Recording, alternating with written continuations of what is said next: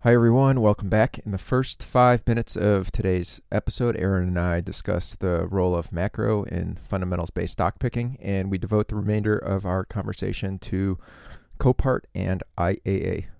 Before we begin, a disclaimer: this podcast is for informational and entertainment purposes only and should not be relied upon as the basis for any investment decision. Nothing you hear is an offer or solicitation to buy or sell any security. The securities discussed on this podcast may be owned by persons being interviewed. Before making any investment decision, please consult an investment advisor. And I sent you my letter. Like, I think people are being so kind of myopic on like what's going on near term that they're just putting like undue weight on the latest data point, which is obviously not the right way of doing things. And so I think that's like increased volatility. And like you saw these, when the market's selling off 3-4% on some sort of like trade rumor or economic news. It's like, so, I mean, with the sell-off last quarter, something that I've observed, and I also noticed this in the 2008, 2009 period, is that, otherwise fundamental bottom-up stock pickers start becoming more macro theorists and market commentators. Yeah. They start like pontificating on Fed policy or, how the markets are priced in for this or that, or speculating on the shape of the yield curve. I guess like if you hold a bunch of cyclical stocks, housing, construction, chemicals, trucking, whatever, I can understand how it would be useful to have a strong opinion on some of this stuff. But if you're one of these absolute return investors who holds a concentrated portfolio of compounders over a 10 to 20 year time horizon, then you should be spending like almost no time on the macro, right? So it's a matter of where you place your time. Almost all of your time should be spent worrying about the competitive landscape and not whether, market participants are being too bullish or bearish about the markets as a whole. Well, I guess let me ask you, because I think we disagree about this a little bit. Yeah, I disagree with you because, I think you're always trying to look at like opportunity cost, right? So you want to look at, let's say you found a stock and you just want to ignore kind of what's going on in the economy, and you say, good company to own. I think I'll get 15, 20% a year, growth in this thing, whatever it is. And you have like a 10 year, 20 year horizon. Yeah. That's great in a certain environment, but in other environments, that's not so good. And so if you have like, what happened in Q4 when you had macroeconomic risks increase, risk tolerance fell. And so all of a sudden that 20% return that you're looking at is no longer as attractive. And there could be other safer companies that would be yielding 20% at that point. If you deploy that capital today, you're not necessarily going to have that available tomorrow to invest. And so if you feel like, the near-term outlook is negative, it's almost better holding that in cash so that you can then deploy it at a 20% return in even a safer company. Does that make sense? So what really is your angle on, Fed policy and yield curve and this kind of stuff, right? Yeah. So macro is one of those things that people intuitively feel like they can have a value-added opinion on. But why should they? All right, like let's say you see the market sell off, the market sells off 20%. That's clearly, that's probably a combination of real data points that people are pricing in as well as whatever's going on from like a psychological perspective. And so I think but that's information that's telling you something where I guess risk, like the point is that like risk tolerance for whatever reason has gone down. Okay. Yeah. And if you're allocating capital and you're thinking about like, a 20% return, that should, objectively be less attractive in that environment when everyone else around you is telling you that risk tolerances have fallen. But to get to that point though, the decision chain would go something like this. You're saying, here's my view on the macro. It seems like things are getting like a little too hot here overall, right? No. It starts with a company. Like let's say you're analyzing Amazon and you're like, here's my view on Amazon. I think I'm going to get a 20% return over the next 20 years. Yeah. But then you start to see, the negative economic data points come out, increase in rates, tariff stuff, whatever it is. And the market sells off. Now, obviously, Amazon becomes cheaper at that point because people, adjust that gets kind of drawn into that as well. But sort of implicit in that view, though, is that you're going to be able to get there before the market does. You've got some kind of read through on the way this macro data point impacts the stock that you're looking at in a way that hasn't already been priced in by that data point already coming out. I still feel like even though I know I don't have like a competitive edge from analyzing macro stuff. I still feel like sometimes these things just take a longer time to play out. I'd rather be on the sidelines. And if it bounces back or whatever, that's fine. But I'd rather just see what opportunities present themselves. You know, I think it's like, it's nice to have like a cash cushion to buy things like in downturns. I also think like if you're running like a lot of separately managed accounts, it helps from a business perspective to stay up to speed on macro, because your clients are probably not calling to ask you about, you know, the sustainability of Shopify's moat, right? Like they want to know what you think about the Fed hike or the employment print and so forth. You know, if you're managing an entire portfolio, not just a portfolio of stocks, but a broader portfolio, you would want to think about, you know, risk return across like asset classes. And so that's kind of where it plays out. Yeah, exactly. I mean, it is kind of important to stay abreast of what's going on. So we're just doing IAA this time, right? Yeah, let's just we can just cover that whole industry. Okay. It's nice because it's you know, it's one of the few industries where you've got like suppliers, the company, and buyers who are all kind of publicly traded. So for who's ever listening, all five of you, there's a write-up on Copart and IAA on the Scuttleblurb blog, so you can access that for free. I won't get into details of the write-up. Copart and IAA. So IAA is a division of KAR Auction Services. They operate salvage auto auctions. So if you get into a car accident and you total your car, your insurance company will weigh the cost of repairing the car versus just trying to recoup as much as possible by selling the damaged vehicle in a salvage auction. And that's what Copart and IAA do, is they operate these auctions. And so the industry is... And so Dave, we got Copart, which is publicly traded. Uh-huh. We got KAR Auction Services, which is publicly traded. Yeah. And then IAA is a subsidiary of Copart. Oh, sorry, of KAR. Exactly, right? Yeah. And so the industry, it's basically a duopoly in the U.S. Between IAA and Copart. They both combined have 80% market share, but split evenly, like 40% each. And so there's actually this pretty good book called From Junk to Gold. It's like a memoir by Willis Johnson, who founded Copart. He described his business in this way. So I'm just going to read this little passage from this book here. He says, "We're a utility. Nothing can get rid of us. Nothing. Two of the biggest businesses in the world are car manufacturers and insurance companies.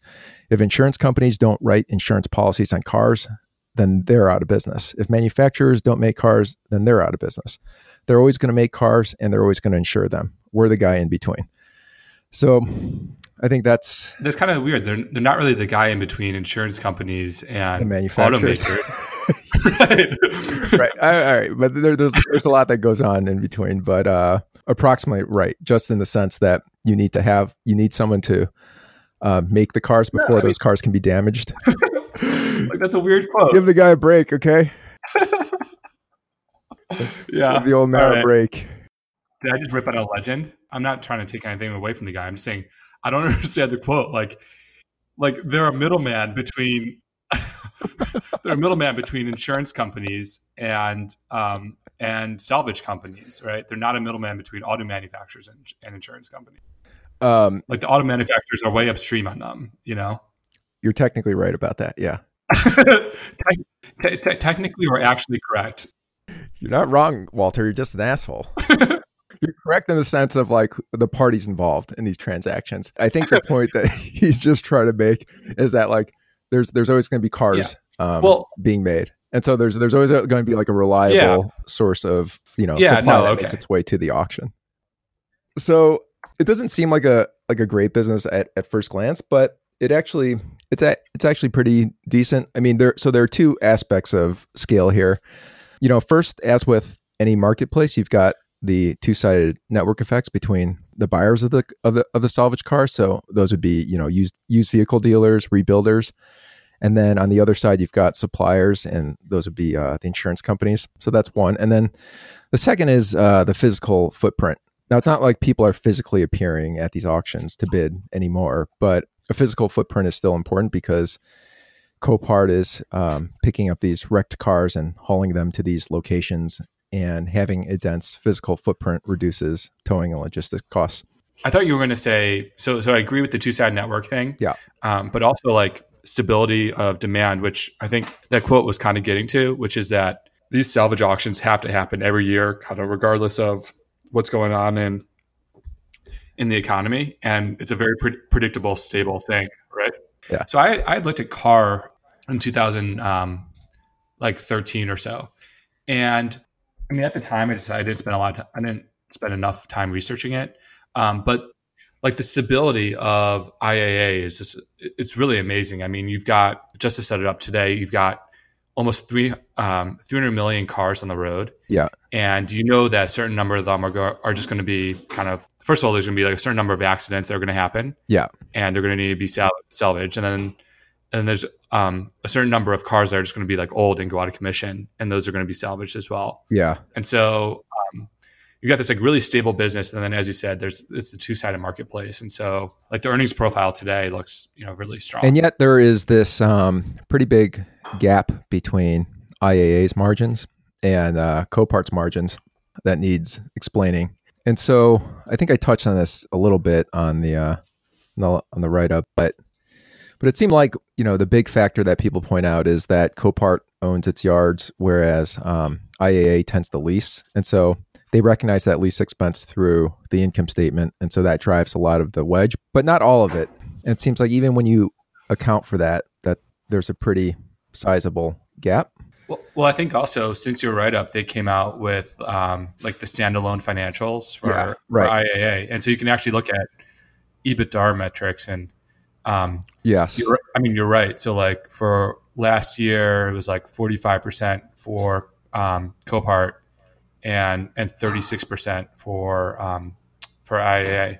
I think one thing, I was listening to like one of these KAR presentations and they were saying that they pointed out the lease expense as being like a driver of the differential. So, but yeah. EBITDA obviously adjusts for that. But the other thing that they pointed out was the fact that IAA runs both physical and online auctions together. So they'll have a physical auction, which will be like, co-run with an online stream. Whereas Copart apparently does mostly just online auctions. And so I think they said that accounts for like 150 basis points. Right. Which still is nowhere. I mean, you still have almost 900 basis point differential. Yeah. So something I've been stewing on is, so just to set this up here. So as Michael Porter and others have pointed out, operational excellence is not the same thing as strategy, right? So strategy relates to a set of competitively differentiated activities that, that can't be easily replicated. Whereas operational excellence, I think of more as, running a tight ship, keeping your room clean, that kind of stuff. And operational excellence is not the competitively differentiating element. But then somewhat of a counterpoint to that, the way that two companies run their operations can point to persistent cultural differences, and corporate cultures can be hard to replicate. So, if you have two companies that dominate an industry like IAA and Copart, they both benefit from the scale advantages, two-sided network effects, but one of them is relatively more sloppy about costs and integration, slower to invest in new technology, then you can imagine it falling behind, right, when it comes to margins and returns. And we can say in theory that operational excellence can be copied, but the problem is that in practice, we know that some companies are just not set up organizationally or culturally to make the hard decisions. The other thing is also, Copart outside the US, they buy cars and then they sell cars as well. Yes. And so that's actually a lower margin business for them. And so the fact that they're still putting up margins that are 900 basis points above their competitor, even with, over 10% of the revenue coming from this really low margin business, it's kind of impressive. Yeah, that's right. And so Copart divides its segments, splits it up international US. And now you can see that in IAA in the Form 10. So you can see that margin differential loud and clear. So some of these differences these soft differences that I was referring to were pointed out in that book that I referenced earlier from Junk to Gold. So I guess, when you look at like Copart's history, they really pioneered like a new business model in this space. In the past, insurance companies used to just pay Copart and IAA a series of fees for like towing the car, for storing it. And then there were seller fees that sometimes exceeded the price that the insurers actually realized at the auction. So Copart introduced like a percentage incentive program where rather than charge all these fees, they just took like a cut of the auction proceeds, which de-risked things for insurers and then made Copart an aligned partner. And that's sort of like the model for the industry. And there's other stuff like, so when Copart would purchase a yard, they would quickly integrate it so that it ran on the same computer systems, had the same service culture. And so they started to build like this reputation for consistency across these various yards. And I think that's a super important point. I mean, you've got all the investments in technology are critical when you're talking about like this type of business, right? Like, yeah. It's not just storing cars and then transporting them, but it's, you know, uploading images to the web. It's providing estimate values of cars at, you know, at salvage. It's just a lot of the data and analysis to help insurers feel comfortable that they're making the right decision. Yeah. And so, I mean, it's that type of stuff that would probably cost a lot of money for a smaller guy who just runs a random, random yard to be able to like to replicate. Yeah, exactly. And Copart was apparently like really early to this game and investing in technology. IAA, it seems, at least according to this guy's account, was maybe a little bit behind the ball. It just sounds like IAA wanted to meet Wall Street's growth expectations, so they would just be buying up all these yards as fast as they could, and they were less focused on integrating and running them well. They were also focused on big cities, while Copart focused on rural areas where the land was cheaper and there was less competition. And then I guess Willis Johnson just talks about how like IAA management would show up to meetings in limos, wearing like fancy suits, whereas he would be driving his own rental car wearing cowboy boots. It just seems like there are, if you believe his account at least, various cultural differences between these two companies. Yeah, that seemed pretty deeply rooted. You know, one thing that I thought was interesting was that IAA talks about not owning their land as a competitive advantage because it gives them the flexibility to move between locations based upon demand shifts. Whereas, you know, obviously Copart owns a lot of their land and, you know, IAA is basically saying they're stuck. To me, that doesn't really make sense, right? Yeah, like, right. You know, right. Anyone can rent land. I mean, right. It's harder to actually, I mean, there's value to owning property. Right. But it also brings up the question of like, what are the barriers to entry to actually physically? So you've got the technology, which we talked about briefly, and you have the technology, you have the two-sided marketplace. So those are two things that are hard to replicate and create barriers to entry. Yeah. But then also like the physical land. I'm just wondering, like, do you know, is that a real barrier to entry? Like, are there significant regulatory hurdles to setting up a, like an auction yard, essentially?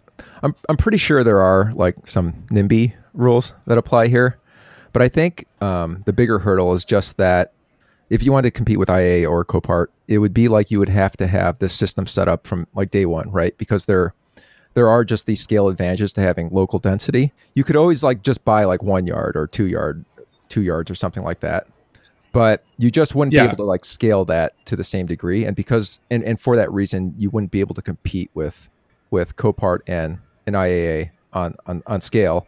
And you also obviously wouldn't have like the two-sided marketplace, you know? Yeah. I mean, I think you're right. Like the marketplace thing has got to be critical. I mean, any insurance company who's looking to auction their car would want to make sure that they have the biggest buying pool available. And so if you and I just went out and bought a yard, I don't think that would. So let me actually just segue into another point that I wanted to. Yeah, I had a question on, and I'm not sure if you know the answer. So KAR talks about the salvage rate of accidents stepping up over time, and so you look at over the last since 2015, I think it's gone from like 14% to like 18% of accidents are total loss. Yeah, and so to me, I wonder like why is that happening? I mean, that's a pretty dramatic shift in a very short amount of time. And they talk about like the age of vehicles, but like if you look back over the last 3 years, like the age hasn't changed that dramatically. You know, technological innovation, people tweeting and stuff like that. Again, these are all factors that really haven't really changed in the last like 3 years. So like, why does that? Yeah. Like, why are you seeing this dramatic shift? And so on one hand, it got me a little bit like skeptical that like we're at this inflated level right now for whatever for a reason that I can't really pinpoint, and that it'll revert back to the historical norm of like 14%, which it had been for like decades. And so that kind of got me nervous on like near-term numbers. Well, I guess so. Here's I guess the way I think about this. Okay, so you have like the accident rate, and then you've got the loss rate, right? On the accident rate side, you know, you can make sort of the case that we're sort of in this weird valley where cars have gotten safer over time, but technology has gotten more distracting with texting and whatnot. And so that could be one factor explaining sort of the blip. And then in the salvage rate, it's just these cars are just getting far more complicated to repair because there's just a lot more technology going into them. Do you feel like that's changed that dramatically over the last 2 years though? Like people have had iPhones for a long time, you know? Yeah, I can see like the texting and distracted driving thing like that. I don't know. There did seem to be some meat behind that. It's just become like a more serious problem apparently over the last 3 to 5 years. And then on the salvage side, so whether or not these cars go to get repaired or go to the salvage auction, they've just got more expensive to repair. And so that's just tilted the scales in favor of sending them to salvage. I heard somewhere recently like the lifespan of cars is expanding, so cars are lasting 250-300,000 miles now, and can last however 20 years or whatever it is. Yeah. And so, both Copart and IAA say the fleet age in the US is very old. We're at 11 and a half years, mm-hmm. But, and you compare that to 2000 when it was 9 years, but to your point, technology has improved. And what if that also means that the lifespan of these cars has improved? So they don't have to be taken out of the fleet as often as they necessarily would otherwise. So you're saying that these guys have an iPhone problem? You're talking about Apple now? Yeah, no, that's a good point. I don't know. I haven't thought about that. But it's a point. I mean, it's all, and these are all points that there's no data that you can put behind it. Maybe there is, I haven't done it, but they're just qualitative things that I've been thinking about. Yeah. Makes sense. Because at first when I looked at this, I'm like, oh, really high quality business, but I'm also it's a high valuation, and there are some concerns that I have. So I guess for me, this is really just a story about the margin difference and whether or not the margin difference is structural and hard to fix, and if it is structural, and we shouldn't expect returns and margins to improve from here, what are we willing to pay for this company? And so the home run scenario is that IAA's margins reset higher. The market acknowledges this as being sustainable and then puts a Copart multiple on top of that, right? And let me know what you think here on valuation. But I guess my thought here is that, if this thing comes out at, 10 times EBITDA or less, that wouldn't really be pricing in an upside scenario, right? It would basically be assuming more of the same. IAA, their EBITDA is 370 or something. It looks like very little of CAR's corporate overhead is being carried over here, and they're levering this thing up 3.5 times. So that makes this a spec grade credit. It's 1-for-1, right? So you're getting 1 share of IAA for every share of CAR. So, if you wanted to buy this thing for less than, let's say 10 times EBITDA or less than a mid-teens free cash flow, that I guess that sort of implies, let's see, what's the share count here? I guess a share price less than 19, right? Less than 19 or 20. Maybe it makes sense to explore it in greater detail. What do you think about that? Well, these are situations that I just love, where you've got this theoretical opportunity, which exists, operating improvement story. And then you also have a margin differential, or sorry, a multiple differential. And so I think that they actually present really interesting long opportunities. To the extent that the market values something at a discounted multiple to a higher quality peer off of numbers that do not reflect any of the operating improvement story, you don't need both to be right. You just need one of them to be right. And so any sort of operating improvement that the company shows, you'll see massive re-rating of the company. But if it just continues to operate at its existing margin rate, then it's already trading at a discounted multiple. And so your downside is kind of limited. I don't know. Do you remember we looked at Voya back in the past? It was kind of the same situation where that was being IPO'd from, their parent company, ING. And it was ING, right? Yeah. Yeah, it was ING. Yeah, so they're being IPO'd from their parent company, and it came out at a multiple well below its peer set, and it also it was a multiple well below its peer set, and it didn't bake in any sort of, of the operating improvements that they outlined. And so I feel like in a situation, if like IAA were to IPO at like $20, which you said, I mean, I feel like that's definitely a buy at that point. 10 times EBITDA versus Copart at like 14, pretty big differential from a multiple perspective. And that gives them no credit for any sort of uplift in margin profile. Now, I think you're right. Like, I don't know the name close enough, whether they have plans to improve the margins, but 900, even if you give them, say, 150 relates to like the dual internet physical hosting issues, that still like leaves 750 of differential. Yeah. I guess the 10 times doesn't assume any sort of progress in that front either. Yeah, it seems like even just from an absolute value perspective, you're buying this thing at 10 times. It's still a high quality company that does, at least looking at the old financials, like, high teens pre-tax return on assets. Yeah. Can I guess one thing I have is, it's unrelated really to the operations or anything, but just from a valuation perspective. It seems like Copart's trading at like north of a 20 times free cash flow multiple. Yeah. And I feel like that's pretty high. Yes, this is a very high quality business, duopoly, steady demand drivers, and like, high barriers to entry, all that stuff.